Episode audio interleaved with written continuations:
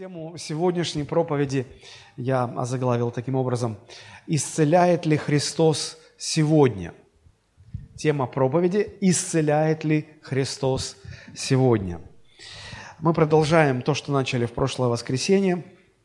А, что именно? На основании евангельской истории об исцелении слепорожденного мы разобрали причины, по которым люди болеют, почему люди болеют – когда я закончил проповедовать, спустился вниз, мне сразу же подсказали, пастор, вы забыли упомянуть еще одну причину. Она проста, банальна до неприличия. Это причина человеческая глупость. Когда по глупости своей человек заболевает. Ну, вышел э, на мороз без шапки, ну, покушал мороженого зимой, э, ну, оделся не по погоде – кто виноват? Бог виноват? Нет, просто человеческая глупость. Но здесь особенно говорить-то не о чем. Мы-то рассматриваем те причины, которые от нас не зависят. Здесь от нас зависит. Тут-то понятно. Будь мудрым, имей голову. Вот, и шапку на голове. Шапку носить зимой надо. А, история а, слепорож... исцеления слепорожденного, почему она привлекла а, так много внимания, что евангелист Иоанн уделяет этой истории целую главу. Ну, по двум причинам э, привлекала внимание. Во-первых, э, потому что такого чуда в истории еще не было. Еще никто никогда не исцелял э, человека, родившегося слепым. Этого не было никогда. Ни одного случая, ни одного свидетельства. А, это был уникальный случай. Вот. И во-вторых, вторая причина а, заключалась в том, что а, вот именно это исцеление, оно указывало на мессианство Христа. Оно доказывало, что этот Христос и есть тот обещанный Мессия, которого израильский народ ждет. Потому что о Мессии было множество пророчеств, которые говорили, что Он будет исцелять, что Ему будут подвластны любые болезни – и вот здесь, а, смотрите, фактически Христос не просто исцеляет, а Он исцеляет такую болезнь, которая никогда никому не поддавалась. Никогда раньше пророки, а, священники, ну, ну не было такого случая. И, казалось бы, а, просто сам факт исцелений разных, которые совершал Христос, должны были доказывать его мессианство, а тут факт исцеления болезни, которая вообще никогда, она просто считалась неисцелимой. Никогда не было такого прецедента. Вот. Но, а, однако, фарисеи никак не желали признавать в Иисусе обещанного Мессию. Я думаю, что в этой истории акцент следует ставить не на физическом исцелении этого а, человека, который родился калекой, но на духовном прозрении, к которому Христос приводит этого человека в конце концов. Потому что когда все общество отвергло его, Христос специально находит его, находит, и, и мы видим, мы в прошлый раз читали, он приводит его к спасительной вере, и он обретает спасение. Почему я говорю, что акцент именно на этом? Потому что евангелист Иоанн использует э, инструмент контраста. Это такой литературный прием контраста, который э, ну, притягивает наше внимание, говорит о том, что вот это самое важное. Акцент заключается в том, что слепой прозревает, а зрячие слепнут, не желая видеть Мессию. Физически зрящие э, и хорошо разбирающиеся в законе фарисеи не хотят увидеть очевидно, что этот Христос и есть Мессия, и становятся слепцами, духовными слепцами. А физически слепой прозревает духовно. Вот этот контраст, он очень сильно э, обозначен в конце главы. Посмотрите, два стиха, как три стиха, которыми заканчивается глава, 9 глава от Иоанна, с 39. «И сказал Иисус, когда он встретился с, с этим человеком, да, и тот исповедал веру во Христа, он говорит, на суд пришел я в мир сей, смотрите, чтобы не видящие видели, а видящие стали слепыми. Вот этот контраст. Услышав это, некоторые из фарисеев, бывших с ним, сказали ему, неужели и мы слепы? Иисус сказал им, если бы вы были слепы, то не имели бы на себе греха. Но как вы говорите, что видите, то грех остается на вас. Смотрите, сегодня, когда говоришь человеку, слушай, ты грешник, ты идешь в ад, тебе нужен Иисус, тебе нужен Спаситель, как ты этого не видишь? Человек говорит, нет, я не грешник. Нет, я не грешник. И хватит меня называть слепым. Я, я не слепой. Я все прекрасно вижу. И вот смотрите, Христос говорит, если бы вы признали свою слепоту, вот если бы вы признали, не было бы на вас греха. Но так как вы даже это признать не хотите, то грех на вас остается. В этой главе есть несколько интересных моментов, которые проливают свет на тему исцеления. Я очень надеюсь, что исследование, наше исследование этих моментов поможет нам лучше понять эту тему. Мы пару минут напомню, что было в, в прошлый раз. Мы подробно говорили о пяти причинах болезней, почему люди болеют. Ну, во-первых, это грехопадение Адама, это основание для всех болезней, потому что э, после, после того, как э, люди совершили э, грех, этот первородный грех принес непоправимые последствия в этот мир, этот мир стал тленным. И поскольку он стал тленным, а тление – это постепенное движение к смерти, то человек стал болеть, заболевать. Болезни – это следствие, это э, грехопадение, следствие тлена. И люди стареют, люди болеют, люди умирают, и как бы мы ни противились этому, как бы мы ни старались оттягивать этот момент, он неизбежно придет, все люди умирают. Вторая причина, а, почему люди болеют, э, потому что Бог может наказывать за отдельные конкретные грехи. Это объясняет, почему одни болеют больше, другие меньше, одни тяжелее, другие легче. Бог может наказывать за конкретные грехи. Мы также говорили, что одна из причин болезни может э, быть э, вразумление, когда Бог хочет отвести, Бог допускает нам заболеть, чтобы мы не попали в какие-то более сложные и тяжелые обстоятельства. Он отводит нас от беды таким образом или пытается вразумить, чтобы мы не наделали глупостей. Мы также говорили о болезни, которая приходит вследствие э, испытания веры. Бог допускает испытания нашей веры. Мы говорили много об Иове, а, в его случае действительно это его постигли беды, горе, болезни, а, потому что Бог испытывал его веру. Это одна из причин. Последняя причина – болезнь. Люди заболевают или люди могут а, переживать болезнь, потому что Бог, Бог хочет явить свою славу, Бог хочет, используя эту болезнь, привести человека к спасению привести человека к спасению.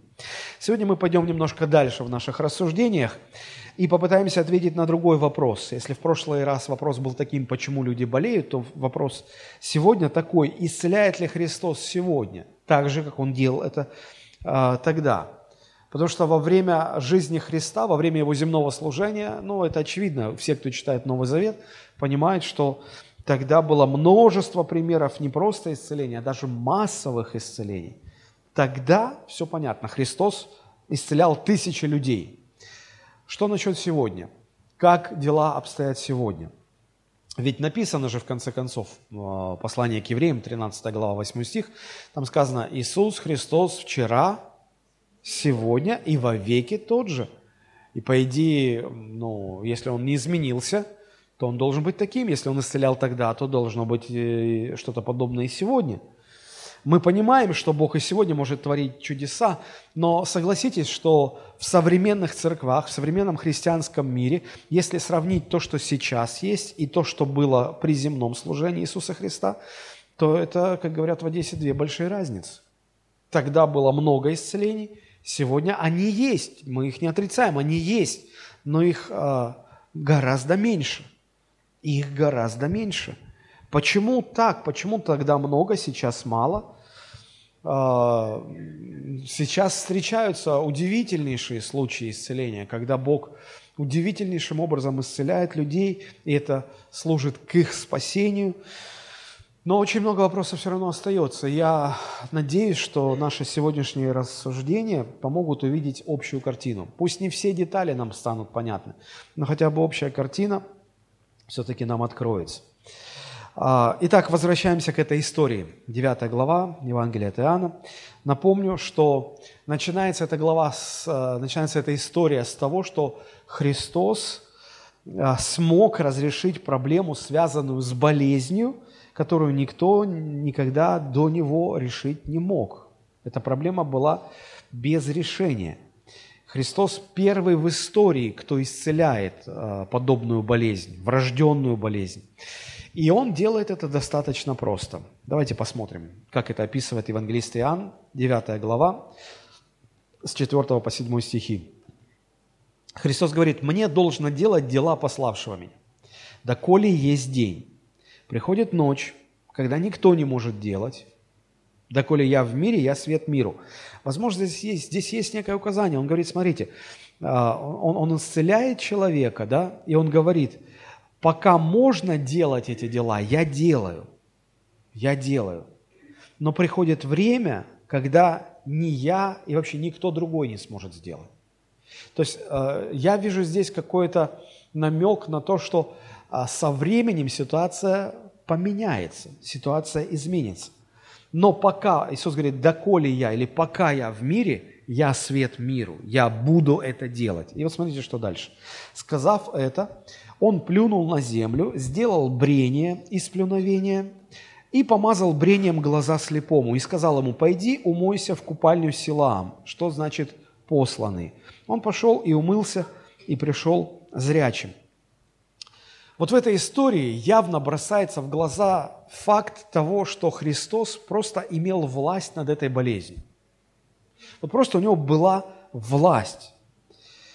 То, как исцели, исцелил эту болезнь Христос, и то, как современные э, служители, претендующие на служение исцеления, проводят э, современные служения исцеления, это очень большая разница. Это очень сильно отличается. Современные исцелители, современные евангелисты, которые проводят э, большие значит, э, собрания исцеления, они обязательно это делают в формате больших каких-то крусейдов, больших собраний. Им нужен обязательно большой какой-то хор, который создавал бы определенную атмосферу, и без этой атмосферы вроде как ничего не получится. Они побуждают людей настраиваться на исцеление, мотивируют их, чтобы каждый ждал своего чуда, верил. Они убеждают, что если верить не будете, вы не исцелитесь точно. Вам нужен определенный настрой – и так далее, и так далее, и так далее. И то из тысяч собравшихся там на стадионе или в каком-то большом зале исцеляются а, считанные единицы.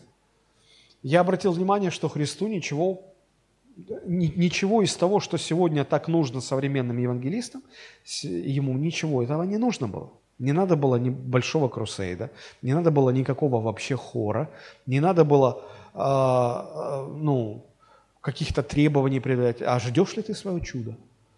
О, а есть ли у тебя вера? Потому что если веры нет, ну, ну ты же не исцелишься. То есть вообще никаких условий, вообще ничего не нужно было. Он просто говорит, ну, он плюнул, помазал, ну, размазал плюновение, грязь, вот этой грязью помазал глаза, говорит, иди умойся, и ты будешь здоров. Что это, как не проявление абсолютной власти над болезнью? Когда у тебя есть власть, ты можешь коснуться, грязью глаза помазать, просто сказать, иди, будь здоров.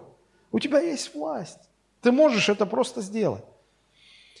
То, как сегодня э, пытаются исцелять современные служители, претендующие на, на, на, на исцеление, мы видим, что у них масса условностей, масса каких-то ограничений. Я даже видел э, одного служителя, который проводил такое служение исцеления, и э, хор что-то пел, и он так вот в духе там что-то делал, и потом он поворачивается и делает какое-то замечание, какой-то там музыкант что-то там не то нажал, не тот аккорд взял, и говорит, никогда так больше не делай, ты не будешь в моей команде, потому что ты разрушаешь помазание, вот нужно, чтобы пришло помазание, пока оно не придет. То есть масса-масса условностей. Такое ощущение, что нет у них никакой власти, просто они ну, надеются, что при определенном стечении обстоятельств, если придет помазание, ну, кто-то может исцелиться.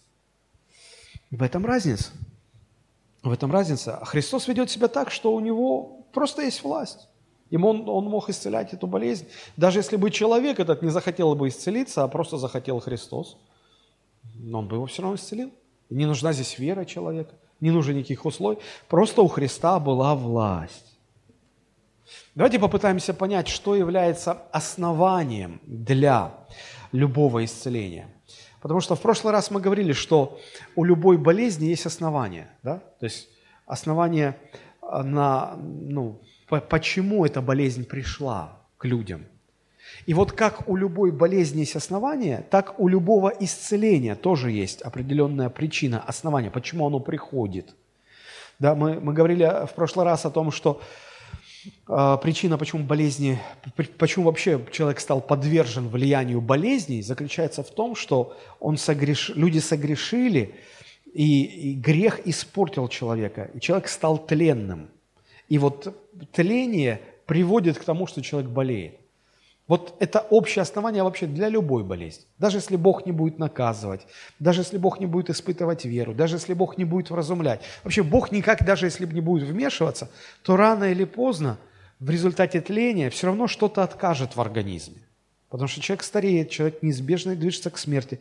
И вот что-то может стать слабым звеном. Сердце, почки, щитовидная железа, поджелудочная железа, что угодно. И вот с этого начнется болезнь. Человек заболеет. Просто потому, что болезни пришли в жизнь людей. Это основание, первородный грех. Что же является основанием для любого исцеления? Ну, конечно же, основанием для любого исцеления является победа Иисуса Христа на Голговском кресте. кресте. Он, он победил смерть, Он устранил причину, которая привела болезни в этот мир и освободил людей от тления. Об этом не раз говорил сам Христос, об этом много раз говорится в Новом Завете. Но я хотел бы сегодня обратить ваше внимание на цитату из Ветхого Завета, где об этом же говорится в Ветхом Завете. Это книга пророка Исаия, 53 глава, мы прочитаем 4-5 стихи. Они очень важны, нам крайне важно правильно понимать эти слова. Давайте прочитаем. Исаия, 45, э, Исаия 53 глава, 4 и 5 стихи но Он взял на себя наши немощи и понес наши болезни. Речь идет о Христе. А мы думали, что Он был поражаем, наказуем и уничижен Богом. Но Он изъязвлен был за грехи наши и мучим за беззаконие наши. Наказание мира нашего было на Нем, и ранами Его мы исцелились. Здесь э, говорится о том, что Христос э, умирая или умерев на Голгофском кресте и воскреснув из мертвых, Он взял на себя наши болезни, наши грехи, Он взял на себя вообще вот весь тот первородный грех, э, в результате которого повредился человек, повредилось все мироздание, и все эти последствия грехопадения, Он все это взял на себя. То, что Он воскрес из мертвых – говорит о том, что он смог победить этот грех. Он вышел из этой схватки победителем. Он не просто взял на себя эти болезни, эти грехи, и эти грехи раздавили его, уничтожили. Он, он не справился. Нет, он, справ... он победил, он одержал победу. И он воскрес в совершенно другом теле. Когда мы читаем Новый Завет, мы это видим. А Христос до своей смерти на кресте жил в подобии человеческого тела – это тело испытывало боль, испытывало голод, жажду, холод, лишение. Оно страдало, он переживал. Да, это было тело, которое умерло бы. Вот почему, когда его распяли, казнили его на кресте, он умер, потому что он был в смертном теле. И он взял на себя наши грехи, наши болезни, все-все это он взял на себя. И одержав победу над этим грехом, он воскрес из мертвых. И Библия говорит, что он воскрес в новом теле. Это тело, поскольку, смотрите, поскольку э, грех был побежден, он воскрес в теле, в котором грех уже не присутствовал. А значит, не присутствовало тление. А значит, не присутствовали все последствия тления, одним из которых является болезнь. И его тело, оно не чувствовало боли, оно не было подвержено болезням, оно не умирало, оно было прославленным, как говорит об этом Писание. И в этом теле Христос мог появляться, неожиданно для своих учеников исчезать. Это, это то тело, которое не подвержено больше тлению. Это то тело, в котором мы будем на небесах жить. Это важно понимать. Я еще раз подчеркиваю, что причина этого нового тела заключается в победе Христа над смертью, тлением и болезнями. Грех побежден, значит, все последствия уже не имеют власти над Христом. Так вот, воскресение Иисуса Христа принесло победу не только ему одному, но и всем, кто верует во Христа как в своего личного Спасителя. Это важный момент. Все верующие во Христа, для них стало возможным освобождение от власти тления, от власти смерти. Но здесь возникает э, у многих людей вопрос. Э, иногда люди как-то своеобразно толкуют этот факт, они говорят, ну раз так, раз Христос нас освободил, Он воскрес уже в новом теле, и все верующие во Христа разделяют с Ним эту победу, раз так, тогда и мы, верующие во Христа, уже не должны болеть. И у нас должно быть подобное тело прямо сейчас. Но текст э, пророка Исаии не говорит, что мы это получаем прямо сейчас – Текст, э, этот текст пророка Исаи говорит о том, оно как, он как раз таки говорит о том, что для нас это будет в будущем. Я хочу вам сейчас это объяснить. Этот текст утверждает, что Христос победил грех и все, все его последствия взял на себя. И, и это стало основанием для любого исцеления. Теперь э, интересный момент. Мы должны понимать, вот если вы открыли 53 главу пророка Исаи, то вся эта глава, она написана в очень интересном стиле. Можете, если вы еще не открыли, откройте 53 глава. А, она, она начинает, она вся написана в таком, смотрите, первый стих. «Кто поверил слышанному от нас? Кому открылась мышца Господня? Он зашел пред ним, как отпрыск». Эти слова были написаны, э, будьте внимательны сейчас, за 800 лет до рождения Христа. Христос еще не родился – 800 лет в прошлое, до того, как он родился, Исаия пишет эти слова. Обратите внимание, в каком времени стоят все глаголы. Каких, в каком времени? Кто поверил? Прошедшее время. Кому открылось? Прошедшее. Он взошел. Он был презрен. Он был умолен. А, он взял на себя, а мы думали, он изъязвлен был. Все в прошедшем времени. Удивительно. А, пророк Исаия пророчествует о том, что будет только через 800 лет, но говоря о том, что будет, он говорит об этом в прошедшем времени. Это наводит на очень интересные события, э, на очень интересные мысли. Он говорит о будущих событиях Э, в прошедшем времени, как будто кто-то смотрит на то, что еще не произошло, как будто оно уже произошло, и анализирует это. Это очень удивительно. И вот что это значит. Вот что это значит. А, вот эти слова, да, смотрите, мы читаем, э, четвертый стих – Третий стих. «Он был презрен и умолен пред людьми, муж скорбей, изведавший болезни, мы отвращали от него лицо, он был презираем, мы ни во что ставили его. Но он взял наши немощи и понес наши болезни, а мы думали, что он был поражаем, но он изъязвлен был за грехи наши, мучим за беззаконие наше и так далее. Здесь как бы э, показана реакция Божьего народа, потому что Э, значит, вот эти люди, ну, как сказать, от лица кого здесь идет речь? А, здесь, э, ну, как бы люди, глядя на то, что совершил Христос, и анализируя это, признают, что они когда-то ошибались. Они о Христе когда-то думали не так. Мы думали, что Он за свои грехи, Бог его наказывает за его грехи. Мы так думали, а сейчас мы видим, что мы были неправы. Сейчас мы понимаем, что Он за наши грехи. То есть это исповедание еврейского народа, которое произойдет в будущем. Смотрите, Исаия пророчествует о Христе и говорит о событиях, которые совершатся через 800 лет.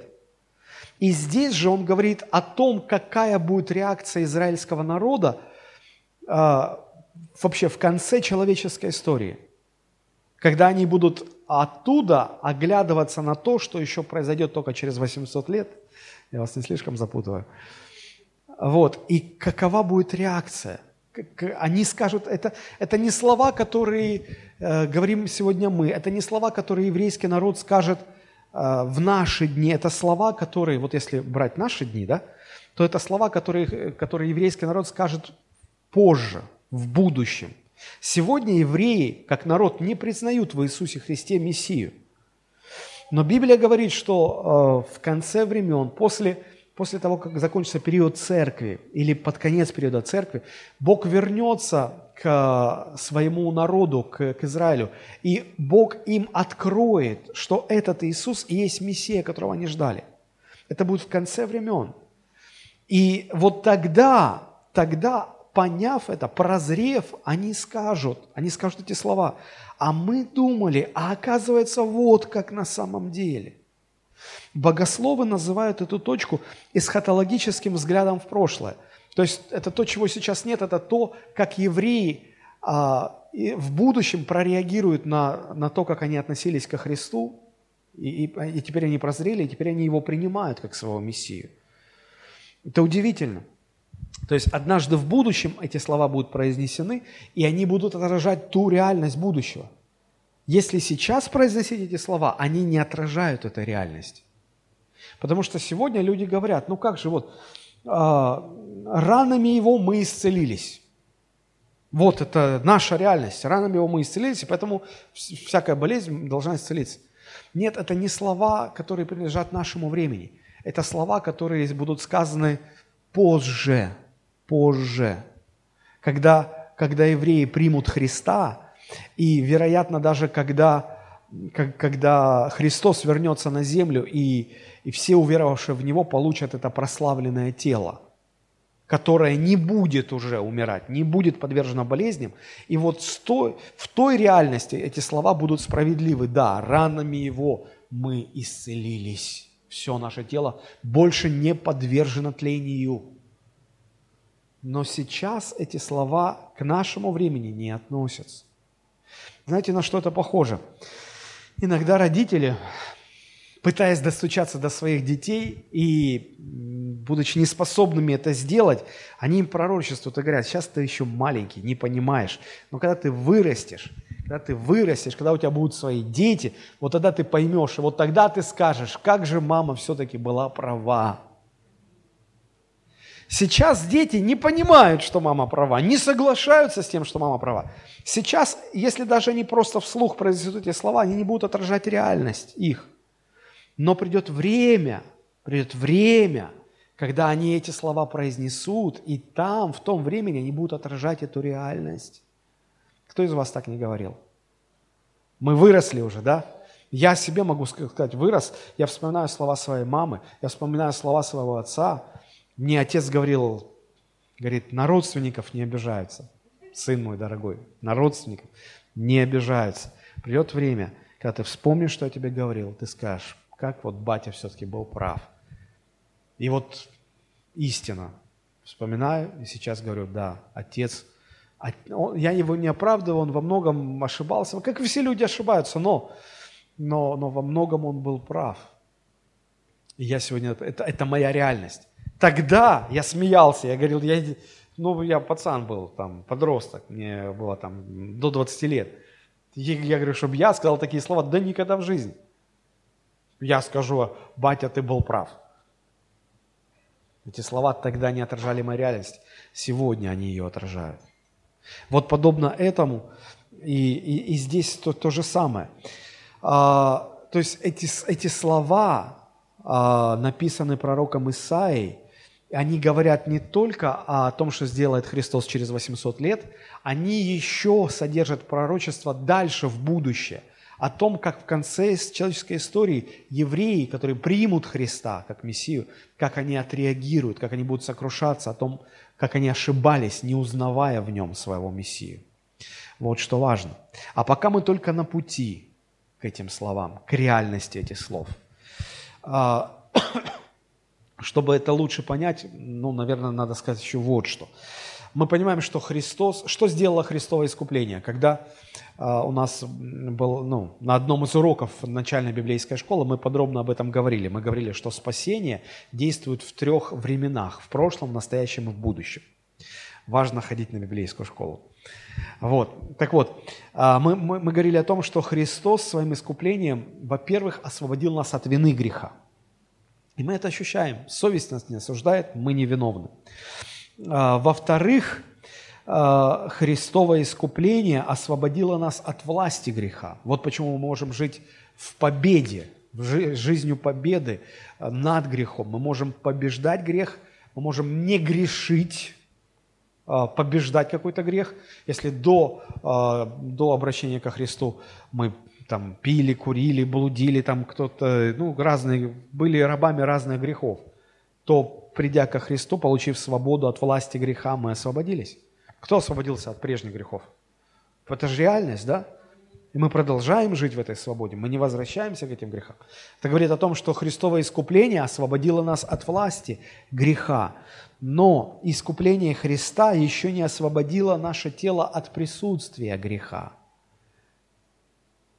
Грех продолжает оставаться в нашем теле, и поэтому тело остается подверженным тлению, и поэтому оно остается подверженным болезни. Поэтому мы все еще стареем.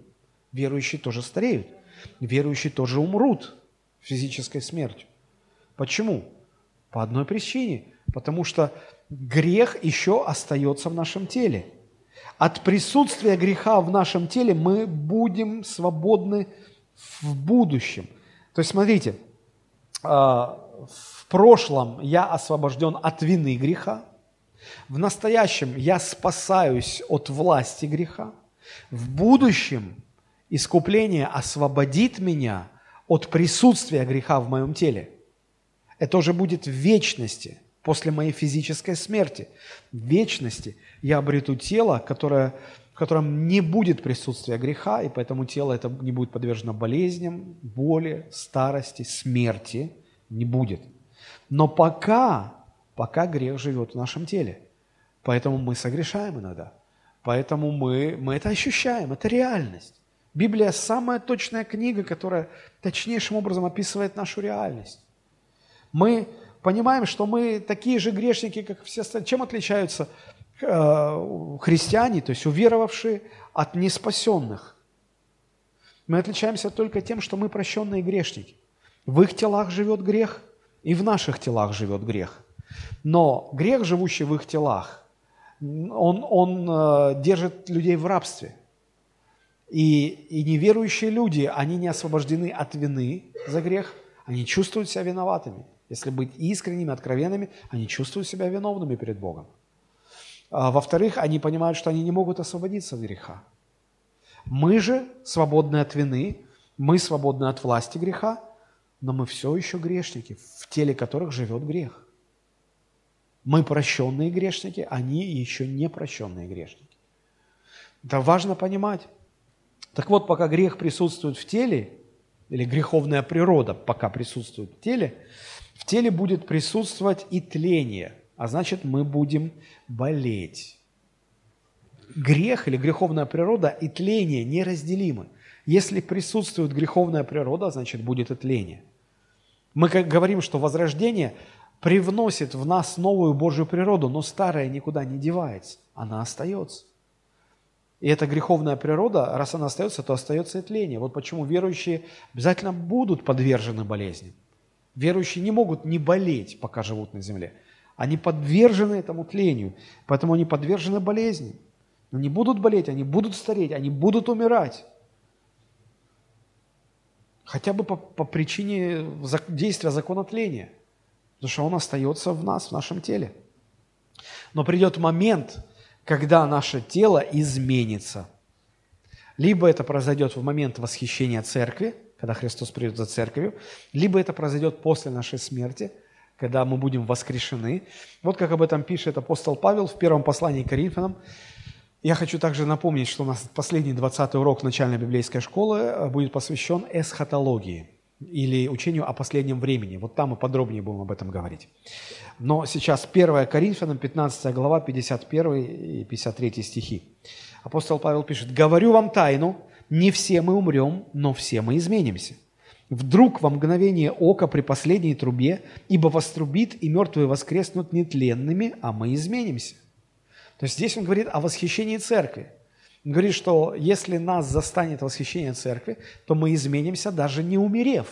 Смотрите, он говорит, не все умрем, те, которых застанет восхищение церкви, они не умрут, они изменятся.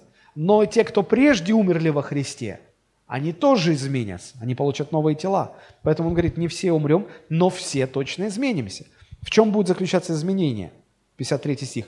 «Ибо тленному всему надлежит облечься в нетление, и смертному всему облечься в бессмертие». То есть а, а, грех или греховная природа будут удалены из нашего тела. И поэтому будет удалено и тление.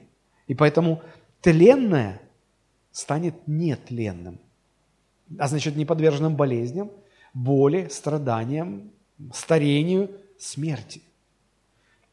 И он повторяет, и смертному всему надлежит облечься в бессмертное. Надлежит. Здесь указание, что это будет в будущем, не сейчас. То есть Христос своей смертью и воскресением, Он победил грех, Он развернул вспять действие первородного греха. Первородный грех пришел, повредил людей, повредил мироздание, натворил массу дел. Это привело к многочисленным жесточайшим последствиям.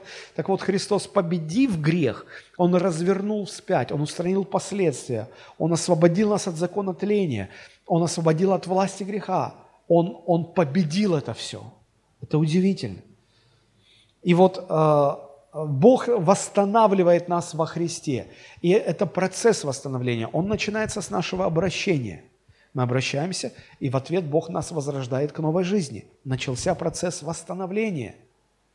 А, мы, он, Бог нас сразу не забирает на небеса, мы продолжаем жить на земле, и в это время Бог работает над нами, Он продолжает восстанавливать нас. Дух наш уже спасен, душа наша спасается, восстанавливается, и потом тело, тело наше тоже будет восстановлено, будет изъято греховная природа, будет изъято тление, и мы получим новое тело. Этот вот завершающий процесс искупления назван искуплением тела. Это мы видим в послании к римлянам, 8 глава, с 20 по 23 стихи. Потому что тварь покорилась суете недобровольно.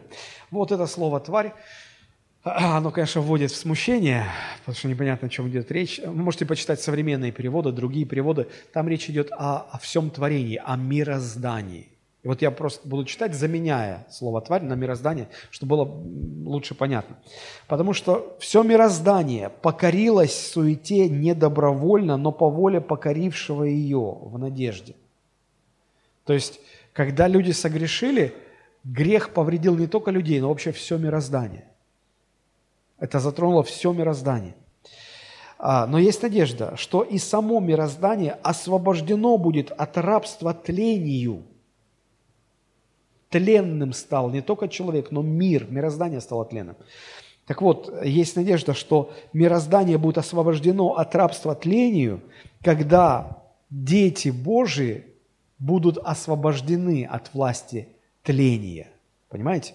В свободу славы детей Божьих когда люди, а, ставшие Божьими детьми, когда они будут освобождены от тления, тогда и все мироздание будет свободно от тления.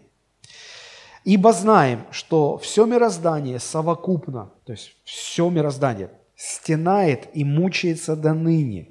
И не только оно, но и мы сами, мы, христиане, имея начаток Духа, и мы в себе стенаем, ожидая усыновления и ожидая чего? Искупление тела нашего. Искупление тела. Мы это ожидаем. Это будет в вечности. Либо в момент, когда Христос вернется за церковью а, в восхищение церкви. Но это будет. Это будет.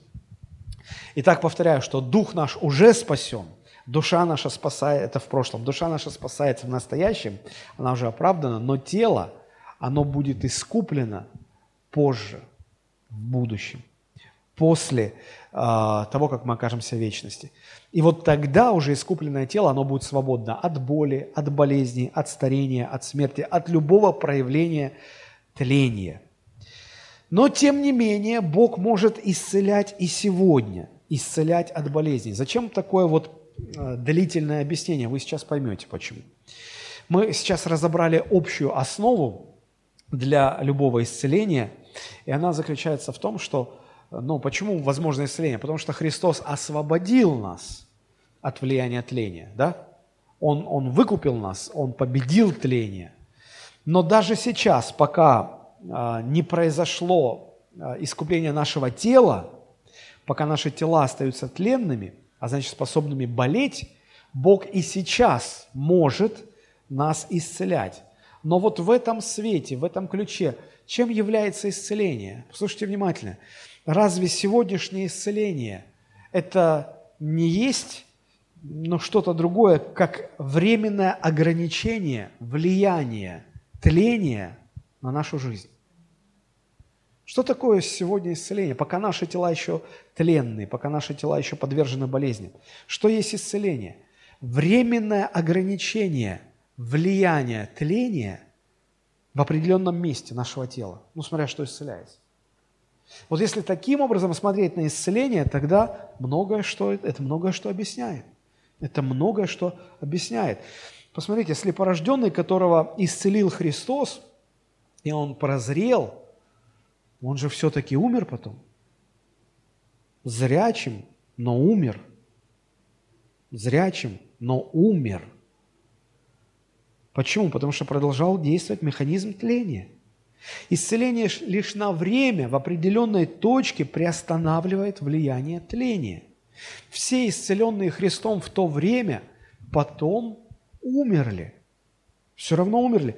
Даже Лазарь, которого Христос воскресил из мертвых, он потом умер. Так что есть исцеление, как не временное приостановление или а, огранич... временное ограничение влияния тления в определенном месте человеческого тела? Вот это и есть исцеление.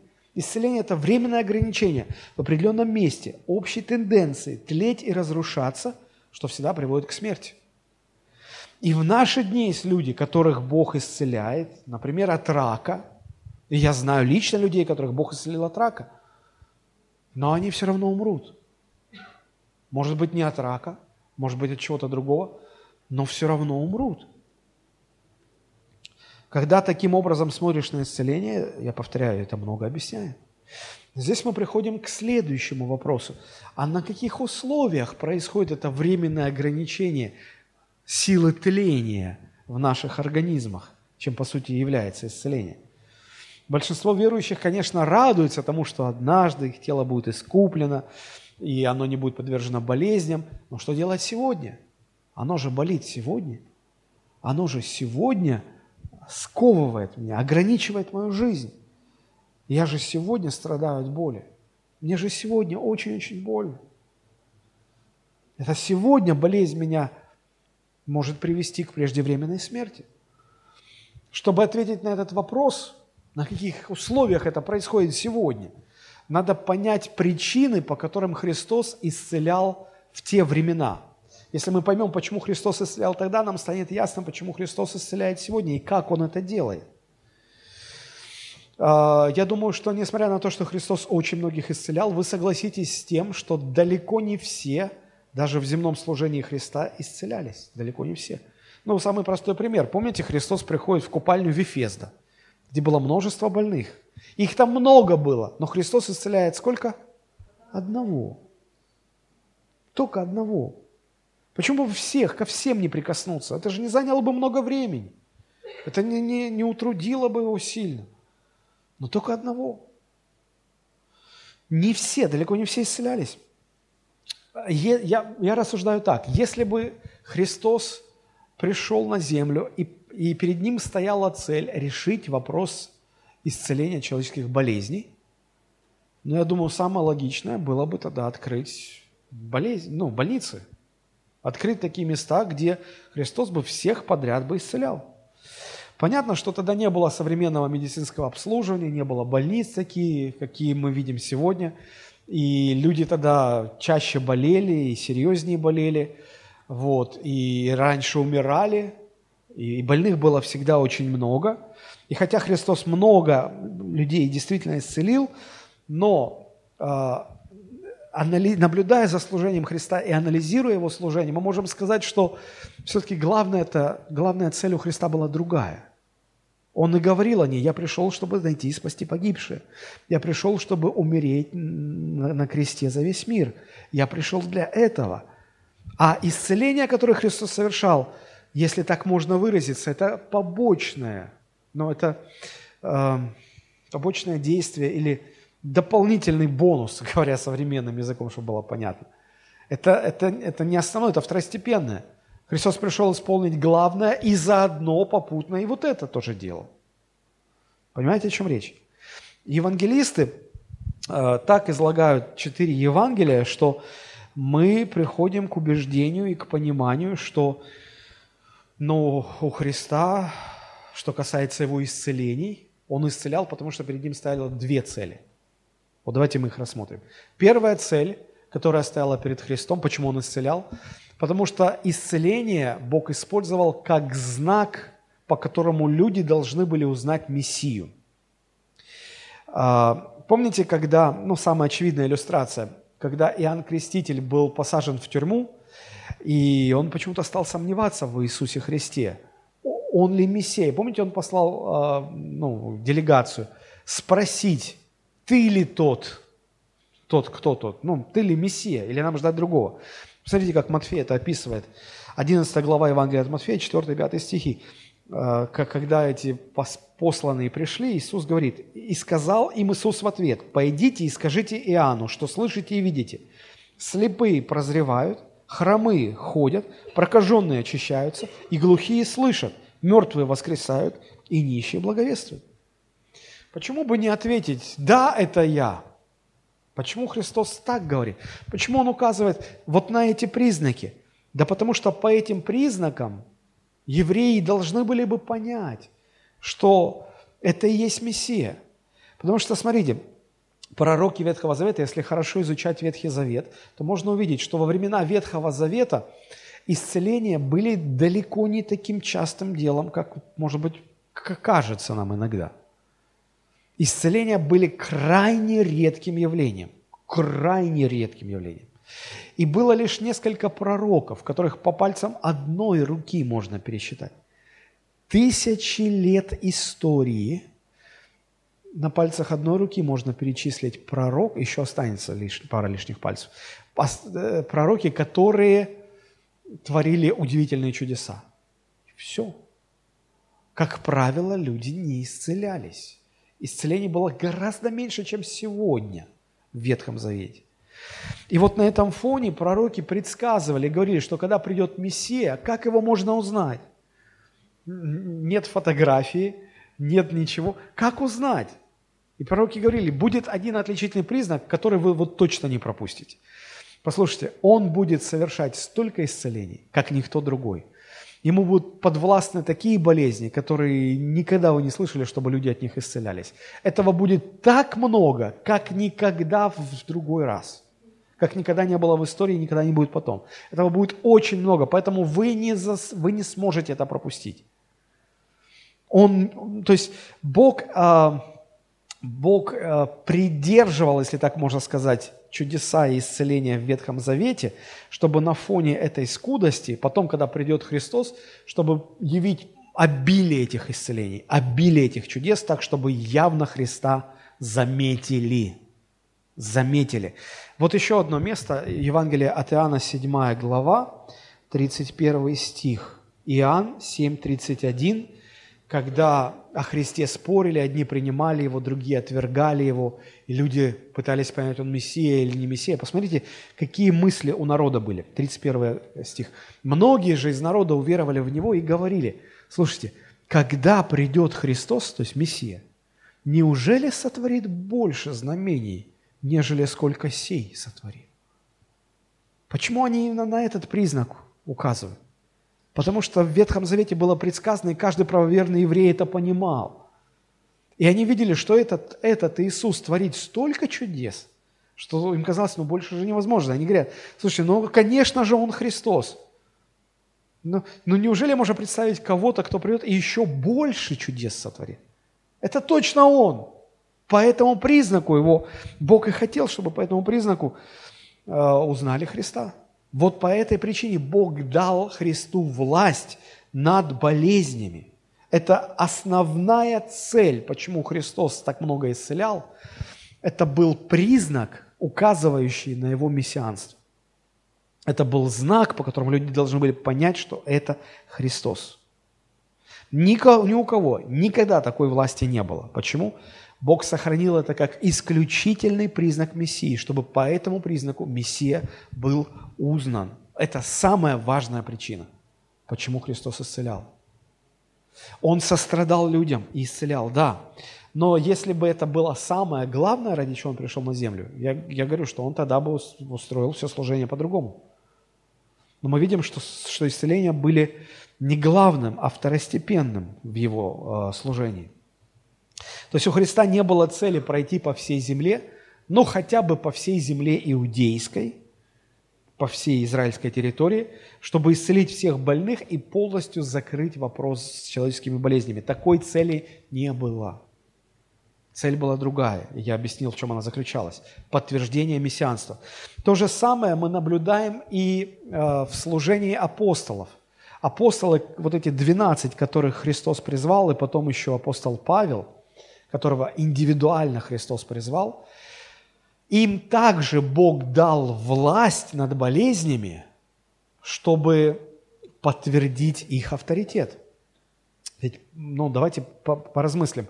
Когда э, Христос вознесся на небо, и первые апостолы пошли в мир и стали образовывать первые церкви, у людей еще не было Нового Завета. Он еще просто не был написан. И, и не было никаких... Ну, на что было опираться? А, мы слышали там в Иерусалиме, кто-то что-то сказал. Согласитесь, не слишком твердое основание, чтобы опираться. И вот для того, чтобы, а, чтобы апостолы несли Э, это слово, которое нужно было распространить, которое потом впоследствии записали, и э, из этих писаний сложился Новый Завет, для того, чтобы этим людям верили. Бог подтверждал авторитетность их слова вот этой властью, которой не было ни у кого. Я еще раз подчеркну, Христос дал эту власть апостолам, именно власть. Посмотрите, а, апостол Павел как раз на этот признак и указывает, доказывая свое апостольство сомневающимся. Смотрите, какие аргументы он приводит. Это 2 Коринфянам, 12 глава, 11 и 12 стихи. 2 Коринфянам, 12 глава, 11-12 стихи, он говорит, «У меня нет ни в чем недостатка против высших апостолов, хотя я и ничто». Дальше, 12 стих. «А, «Признаки апостола оказались перед вами – всяким терпением, знамениями, чудесами и силами. Что, признак, что является признаками апостолов? Власть над болезнями, власть над физическими законами природы, власть, которую Бог им дал, чтобы подтверждать их авторитетность, чтобы люди им верили, чтобы люди им верили. Если изучить, какие чудеса совершал Павел, то большинство этих чудес – это были исцеления – это была особая власть, необходимая апостолам, чтобы они могли утвердить первую церковь. Посмотрите, как об этом говорится в послании к Ефесянам 2, 20 и 21 стих. «Быв утверждены на основании апостолов и пророков, имея самого Иисуса Христа краеугольным камнем, на котором все здание церкви, слагаясь, стройно возрастает в святой храм в Господе». Смотрите, быв утверждены на основании кого? апостолов и пророков. Это люди, которым Бог дал власть, чтобы подтвердить их авторитет, чтобы заложить основания, потому что не на что было опираться. Новый Завет еще не был написан, как я уже сказал. И э, посмотрите, в этом уникальность служения апостолов. В истории церкви больше не было людей с таким уровнем власти, с такими дарованиями, с, такими, ну, с такой властью, которая была подобна власти Христа. Они не собирали больших собраний, им не нужны были хоры, им не нужно было там спрашивать, есть ли у тебя вера или что-то еще. Помните, как э, Петр и Иоанн шли в час девятый в храм помолиться, и встретили на дороге хромого, а он не мог ходить. И тот на них смотрит, и, ну, может, вы мне милостыню бросите. А он говорит, золота и серебра у меня нет, а что есть, то даю тебе. Встань и ходи. Не спрашивал, есть у тебя вера или нет. Ты утром постился или не постился. А ты уверовал во Христа или не уверовал? Потому что если ты не Бог неверующих не исцеляет. А ты аж, подожди, давай, так, а, Иоанн, Иоанн, ну-ка собери еще людей, сейчас давайте мы хор устроим, будем петь «Аллилуйя, Аллилуйя», и будем ждать помазания, сейчас придет помазание, его коснется. У них была власть, просто была власть. Он берет его за руку и говорит, встань и ходи. Все, все. В этом уникальность. Сегодня таких людей нет, кто имел бы подобную власть. Когда же основание было заложено, Новый Завет был написан, принят церковью, по мере взросления церкви чудес и исцелений становилось все меньше и меньше. Вы можете изучить книгу «Деяния апостолов» от начала и до конца, и вы увидите, что в начале исцелений очень много, чудес очень много. Со временем на протяжении книги их становится меньше, меньше, и под конец их совсем мало. И это, это в жизни тех же апостолов мы видим. Смотрите, а, под конец а, а, служения жизни апостола Павла у него уже не было такой власти, власти исцелять. Ну, например, второе послание к Тимофею 4.20. Читаем. Он, Павел пишет, «Ераст остался в Коринфе, Трофима же я оставил больного в Мелите». Вопрос, Павел, а зачем ты его больного оставил? Ты же мог его исцелить. Я думаю, что, конечно же, Павел молился, но, но почему-то прежнего уже не было. Почему? Потому что церковь уже была утверждена. И уже опираться на, на авторитетность нужно было не отдельных людей, а написанного Божьего Слова. Авторитет был в Слове, и опираться надо на Слово. Вот почему эти, эта власть сошла на нет. Еще один пример. Филиппийцам 2 глава с 25 по 27 стихи. Филиппийцам 2, 25. Павел пишет, «Впрочем, я почел нужным послать к вам Епафродита, брата и сотрудника, сподвижника моего, а вашего посланника и служителя в нужде моей, потому что он сильно желал видеть всех вас и тяжко скорбел о том, что до вас дошел слух о его болезни, ибо он был болен при смерти». Обратите внимание, тогда не было телефонов, новостей, электронной почты. А, новости между городами приходили с вестниками, с людьми, с путешественниками. А ну-ка сейчас пешком, даже вот до Краснодара дойти пешком сейчас, ну, наверное, не один день займет. То есть, смотрите, а, выходит, что этот человек, он очень долго болел. Он долго болел. Он был при смерти. Рядом были апостолы, неужели они не молились? Конечно же, они молились. Почему Бог не исцелял? Интересный вопрос. Раньше то, что получалось вот так вот, в легкую, сейчас ничего не происходит. Смотрите, дальше в конце написано 27 стих. «Но Бог помиловал его». Не я проявил власть и исцелил, но Бог помиловал его. И не только его, но и меня, чтобы не прибавилось мне печаль к печали. Очень интересно. Итак, это была первая цель. Почему, почему Христос исцелял? Потому что Бог дал ему власть над болезнями, чтобы подтвердить его мессианство. По этой же причине, чтобы подтвердить авторитетность апостолов, Бог дал власть над болезнями и апостолам. Но со временем это сошло на нет. Вторая цель, я говорил две цели, почему Христос исцелял тогда. Вторая цель заключается в том, что Христа гораздо больше интересовало спасение бессмертной человеческой души, чем временное физическое исцеление. То есть Христос не просто хотел ну, временно исцелить человека и, и все, да, но Он хотел, чтобы человек был спасен. Что и достигает Христос, исцелив слепорожденного. В конце Он потом его приводит к спасительной вере. А, но при этом, конечно же, важно сказать, еще раз это подчеркиваю, что Бог сострадает нам, когда мы болеем. Христос сам переживал э, ужаснейшую боль. Вот посмотрите, послание к евреям написано 2.17, 18. О Христе сказано, «Посему Он должен был во всем уподобиться братьям, чтобы быть милостивым и верным первосвященником пред Богом для умилостивления за грехи народа. Ибо как сам Он претерпел, быв искушен, то может и искушаемым помочь». Христос знает, что такое боль. Он страдал, Он переживал боль, когда Его били, издевались, когда его распинали, он знает, что, что значит терпеть боль. Поэтому он сострадает нам. Если он допускает боль, допускает болезни в нашу жизнь, то это всегда ради спасения нашей вечной души. А, это, Иногда люди поверхностно смотрят на это и говорят, что же у вас за Бог такой, он пользуется болезнями как инструментами, чтобы вас чему-то учить. Нет, нет, нет, нет, нет, это слишком поверхностный взгляд, друзья. Знаете, с чем это можно сравнить? Когда хирург или когда врач лечит вас, какая-то тяжелая, сложная болезнь, он лечит вас. И он понимает, что для того, чтобы вас вылечить, вас нужно подвергнуть болезненным медицинским процедурам, очень болезненным. И фактически, если посмотреть поверхностно, он причиняет вам боль, он делает вам больно. Он делает, намеренно, сознательно делает вам больно. Но почему он это делает? Его больше всего интересует, чтобы вы выздоровели. И если для этого нужно потерпеть, то так тому и быть. Но зато вы выздоровеете. Он сможет победить болезнь. Он сможет вылечить вас. Вот подобно этому Христос иногда допускает болезни в нашу жизнь, потому что его больше заботит состояние нашей вечной души, чтобы она не пошла в ад. И если ради этого нужно перенести краткие временные страдания, то так тому и быть. Зато ты будешь спасен.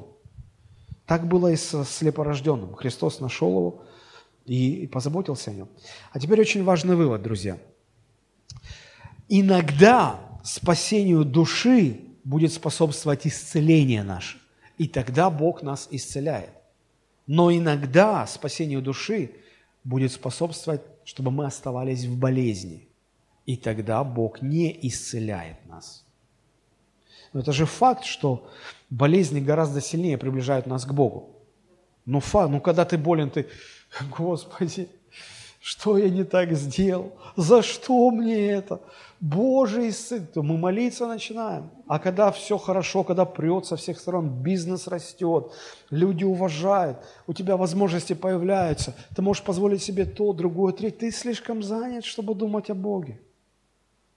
Нет, так мимоходом, да, Господи, спасибо тебе, и закружил этот мир на карусели, все, тебя понесло, ты начинаешь думать, какой я великий, какой я, ого, не моя ли рука построила все сие? Не я ли, не я, да не ты, успокойся, не ты. И вот чтобы так не, не возносило нас, иногда Бог позволяет, чтобы нас какая-то болезнь прижала. И мы сразу, ой, а где же Бог? А как же Бог? На месте. Это ты к Нему должен вернуться. Вернись к Нему, вернись. Болезни нас приближают к Богу. Вот почему далеко не всегда Бог исцеляет. И, и сам Христос говорил, что это так. Посмотрите, э, Лука 4 глава, 27 стих, как Христос говорит об исцелении Неимана. Э, Лука 4, 27. «Много было прокаженных в Израиле при пророке Елисее, и ни один из них не очистился, кроме Неимана сириянина». Христос говорит, посмотрите, прокаженных, больных было много, но исцелился только один. Почему? Потому что в его случае исцеление способствовало тому, чтобы он пришел к вере. А во всех остальных случаях, вероятнее всего, исцеление не приблизило бы этих людей к спасительной вере. Никак. Общее правило таково. Когда спасению души, когда спасению души способствует исцеление, Бог тогда нас исцеляет. А когда спасению души способствует болезнь, Бог оставляет нас в болезни. Теперь мы подходим к следующему вопросу. Мы уже скоро закончим, наберитесь терпения. Как тогда исцелял и как сегодня Христос исцеляет? Есть ли разница? Сразу скажу, что разница есть. Формы разные. Тогда одна форма, сейчас другая. А, вы никогда не обращали внимания на такой факт? Почему у Христа не было одной какой-то формулы для исцеления? Он всех исцелял по-разному. Вот слепорожденного он как исцелял?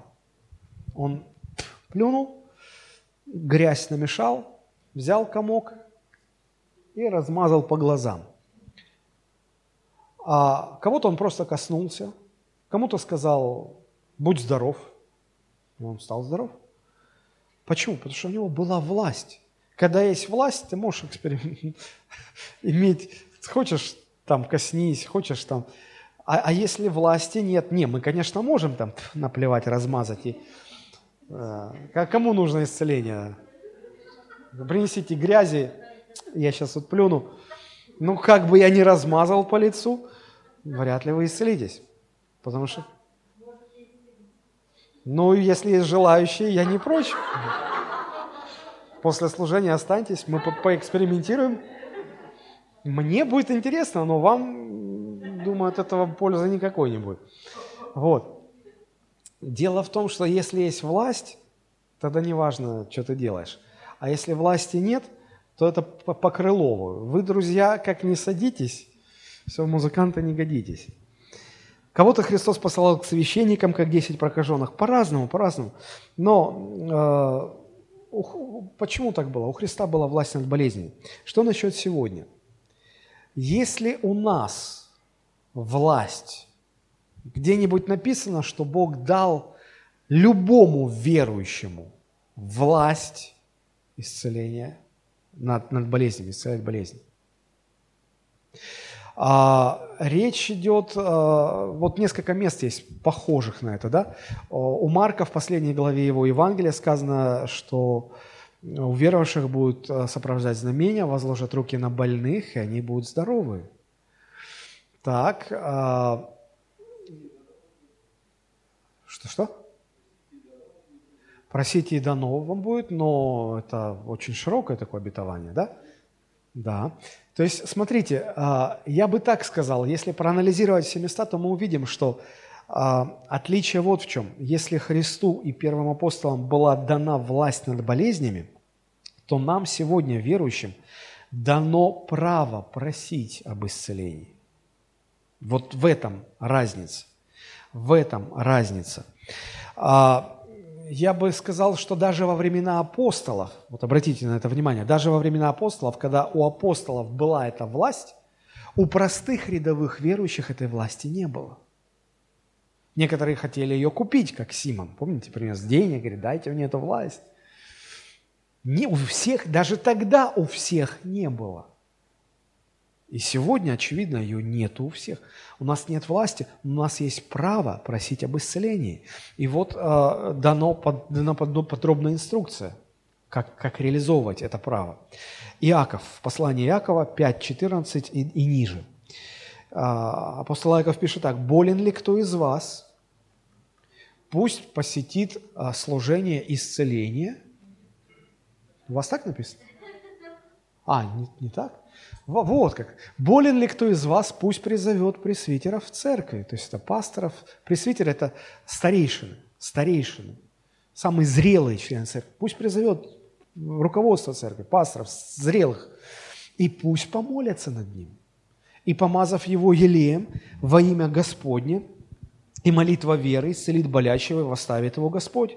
И если он содел грехи, простятся ему – Признавайтесь друг перед другом в проступках и молитесь друг за друга, чтобы исцелиться. Много может усиленная молитва праведного. Здесь несколько интересных мыслей, я хотел бы э, на них немножечко остановиться. Это библейское учение насчет получения исцеления сегодня. Здесь нет даже намека, что у нас есть власть над болезнями.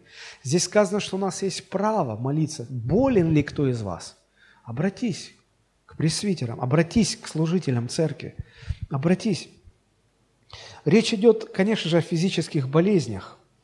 А, и, и, и, и если вы больны, и вы хотите исцелиться, вы хотите быть здоровыми, чтобы Бог вас исцелил, вот руководство к действию. Кто сегодня так поступает?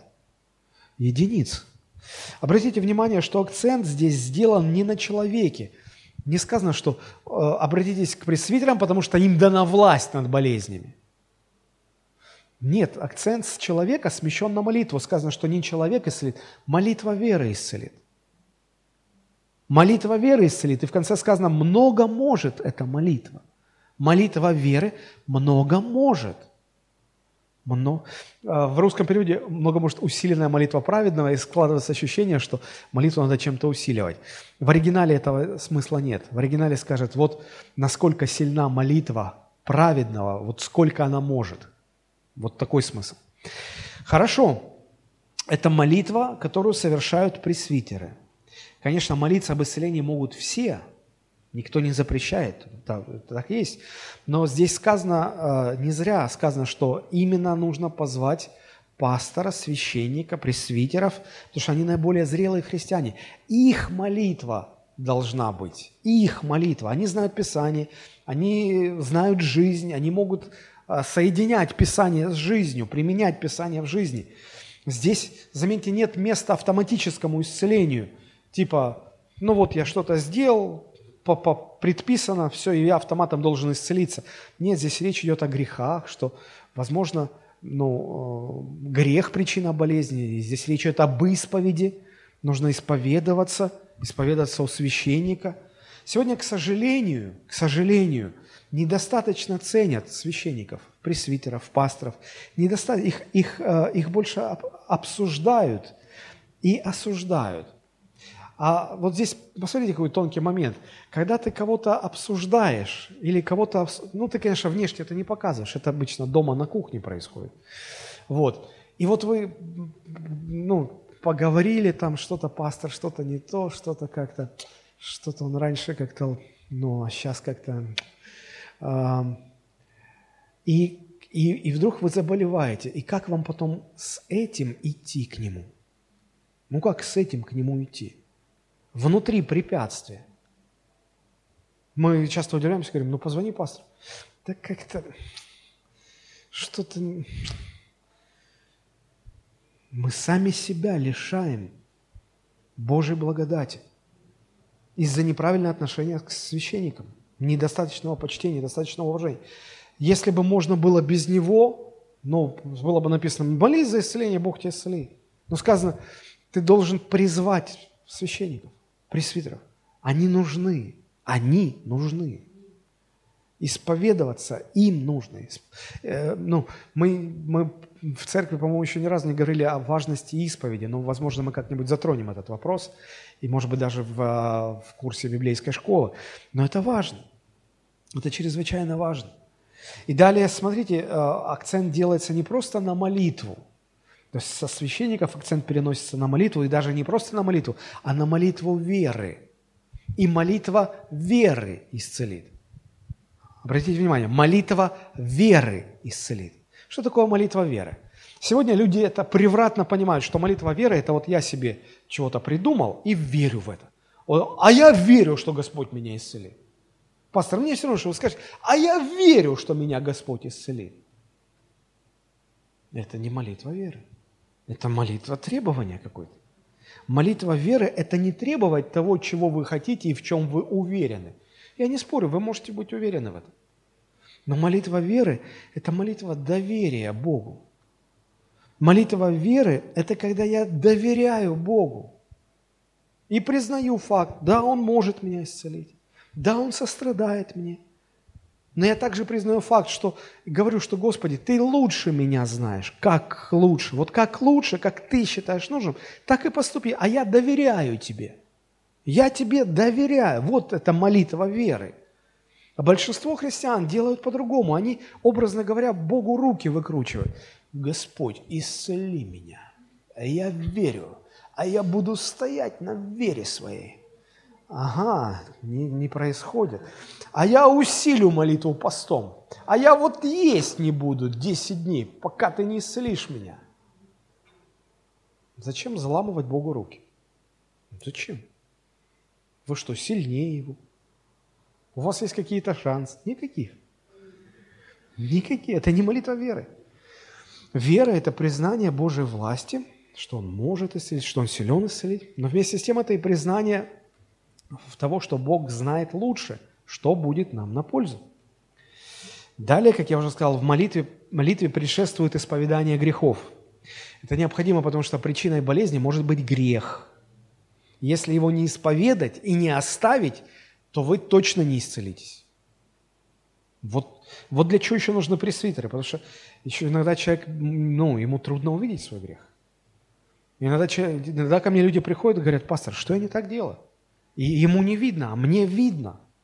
Я на то и поставлен, чтобы блюсти, чтобы пасти овец. Мне видно, я говорю, вот это, в этом и в этом ваш грех. И многие из вас могут засвидетельствовать, что у нас такие с вами были разговоры. Я говорил, в этом ваш грех. Если вы оставите этот грех, тогда Бог выйдет вам навстречу. И когда вы слушались Бога, у вас происходили улучшения, кто-то исцелялся, у кого-то изменялись обстоятельства. Дальше здесь речь идет о, о том, чтобы помазать маслом. Здесь, конечно, самый широкий спектр толкования от мистических, когда говорят, о, нужно вот особое масло. Лучше, чтобы вообще из Иерусалима, и чтобы евреи его кошерные готовили. Мол, от этого масла что-то зависит. Ну, из одной крайности в другую, когда, ну, просто это формальность, ну, как бы это символ прикосновения Духа Святого, поэтому любое масло, нет, ну, машинное хотя бы, дайте, да, машина у вас, по-моему, любое масло сойдет. Вот. Я думаю, что, ну, мне кажется, что здесь все-таки речь о, о более практическом смысле, потому что в оригинале, в греческом стоит слово, ну вот это помазать маслом, помазать, да, это слово употреблялось, э, употребляется в Ветхом Завете всегда, когда речь идет о каких-то практических вещах. Вот, например, когда Христа положили в могилу, женщины собрали благовоние и пошли, чтобы помазать тело. Да, то есть там не было никакого символизма, там ну, чисто как бы с медицинской точки зрения, если так можно сказать, чтобы тело не разлагалось. Потом, когда добрый самаритянин э, вот помогал этому человеку, которого ограбили разбойники, сказано, что он помазал раны маслом. Это, там не было символизма, просто масло в те времена использовали как медицинский, э, ну, как лекарство в медицинских целях. Мне кажется, что когда речь идет э, вот здесь вот у Иакова, и пусть помажут его елеем во имя Господне, возможно, это указание на то, что ну, надо обращаться и к врачам тоже, к медицине. Медицину не нужно отвергать. Это бред, когда люди говорят, о, я отказываюсь от медицинской помощи, меня Господь исцелит. Кто-нибудь дома есть? Э, так и помрешь. Это как в анекдоте, когда Э, человек попал, значит, в наводнение и барахтается, и «Господи, Господи, спаси меня, я верю, Ты же можешь меня спасти, спаси меня». Подплывает лодка, и из лодки мужик говорит, хватайся, давай. Тебя... Не, плыви мимо, я, я, вот, я Господу молюсь, я верю, Господь меня спасет. Ну ладно. Дальше молится, ждет, задыхается уже, подплывает там кто-то на баркасе, э, кидает круг, давай мы тебя сейчас спасем. Тот обратно круг бросает, не, меня Господь спасет. Но уже больше никто не подплывал, он утонул. Утонул, встречается там апостол Петр его направил там Господу. Говорит, Господи, как же так? Я же так верил. Я так верил, а ты меня подвел. Говорит, да я два раза к тебе посылал, дураку, чтобы тебя спасти. А ты все время отбрыкивался. Понимаете, вот Бог исцеляет и через врачей. Бог не против медицины, поэтому не, не надо дурака валять. Простите за такие слова. Вот, но по-другому не, не знаю как. Что я встречал массу христиан, которые говорят, а я, я отказался от всех медицинских процедур, я верю, что Господь меня излечит. Я говорю, бегом к врачу лечиться. Вот, то есть одно другому не противоречит. Хорошо, понятно это, да? Ну и последний момент. Иногда Бог исцеляет быстро, вот сразу, иногда Бог исцеляет на протяжении времени. Иногда Бог вообще отказывает в исцелении. Вот, например, как апостолу Павлу. Посмотрите, 2 Коринфянам 12 глава, 7-9 стих. «И чтобы я не превозносился чрезвычайностью откровений, дано мне жало в плоть, ангел сатаны, удручать меня, чтобы я не превозносился. Трижды молил я Господа о том, чтобы удалил его от меня, но Господь сказал мне, довольно для тебя благодати моей, ибо сила моя совершается в немощи. И потому я гораздо охотнее буду хвалиться своими немощами, чтобы обитала во мне сила Христова. Если принять, что жало в плоть – это какая-то болезнь, ну, в плоть, да, с плотью связано, ну, скорее всего, это какая-то немощь, какая-то болезнь была. И вот Павел трижды просил, Господи, исцели меня. А Христос сказал, нет, я тебя не исцелю, это останется. А для чего, Господи? Чтобы ты не превозносил, чтобы ты не возгордился. Когда Павел это понял, он говорит, Господи, я благодарю Тебя за эту болезнь, за эту немощь, потому что она держит меня в связке с Тобой. Она не дает мне... Если, если бы не это, меня бы понесло, я бы погиб для вечности я бы погиб. Но вспомните, я уже в прошлый раз э, говорил об этом, э, история царя Езеки. В 42 года Бог ему сказал, пиши завещание, ты умрешь, так лучше для тебя. Он отвернулся и молился молитвой веры. Господи, я не хочу умирать, я верю, что я буду исцелен. Я для тебя столько сделал. Да, молитва веры, доверься. Если Бог говорит сейчас, сейчас лучше, значит сейчас лучше. Но Бог говорит, ладно, даю тебе еще 15 лет жизни. И за эти 15 лет его так понесло, его так далеко унесло, он потерял Бога в своей жизни, он умер неспасенным человеком. Вопрос, зачем тебе нужно было это исцеление? Ну, согласитесь, лучше бы Бог его тогда не исцелил, правда же? Он бы умер спасенным. А так он прожил еще 15 лет и теперь в аду. Во какой в этом смысл? Вот почему Павел хвалится, говорит, Господи, спасибо. Но важно понимать, что допуская эти немощи, допуская болезни в нашу жизнь, Бог всегда дает силу пройти через эти трудности, всегда поддерживает, облегчает, ободряет. Последний пример. Помните, Бог обещал Аврааму произвести от него великий народ. Авраам говорит, ну для этого нужно хотя бы, чтобы один ребенок родился. Вот. И э, когда Бог обещал это Саре, ей было что-то за 70. Теоретически еще могла родить в то время. Теоретически. Казалось бы, Господи, ну давай, пока она уже совсем там старушка не стала, открой ее чрево, ну и пусть рождается все. Нет, Господь тянет 25 лет. Он дотягивает специально до того, что Сара уже, когда там речь заходит, что Сара, Сара помнишь, тебе 25 лет обещали, что ты родишь? Ага, ну, в общем, она смеялась, смеялась, смеялась. Если она понимала, это вообще это нереально. Да? И вот Бог довел до этого. Почему Бог тянул 25 лет? Он взращивал веру. Он взращивал веру, чтобы они к этому сыну, который родился через 25 лет, не относились просто как к ребенку. А он, за 25 лет он стал сыном обетования. Сыном обетования вера пришла, и, и эта вера потом повлияла на всю оставшуюся жизнь Авраама. Поэтому Бог использует болезни для своих целей. Если Он не исцеляет, значит, у Него есть веские основания для этого. Вот э, несколько выводов, и мы заканчиваем из э, всего, о чем мы сегодня говорили. Главной целью исцелений, которые совершал Христос, было спасение душ и свидетельство о том, что Он Мессия – и Христос, и апостолы имели власть исцелять, мы сегодня имеем, в отличие от них, имеем право просить об исцелении. Третий момент. Иисус исцеляет и сегодня. Прежде всего, в руководстве исцелять или исцелять, Он заботится о нашем, ну, о спасении нашей бессмертной души и руководствуется вопросами нашего, нашей веры, возрастания в вере. Четвертое. Молитва об исцелении не исключает использование медицинских средств. Не делайте таких ошибок. Пятое. У Бога могут быть очень веские причины, чтобы отсрочить ваше исцеление или вообще не исцелить вас вовсе. Но доверяйте Богу. Потом вы поймете, что так было лучше. Вспоминайте царя Изекию. И последнее. Однажды все искупленные Христом получат полное освобождение от тления и от болезней. И в конце читаю Откровение 21, 3, 4. «И услышал я громкий голос с неба, говорящий, вот скиния Бога с человеками, и Он будет обитать с ними, они будут Его народом, и сам Бог с ними будет Богом их. И отрет Бог всякую слезу с очей их, и смерти не будет уже, ни плача, ни вопля, ни болезни уже не будет, ибо прежнее прошло».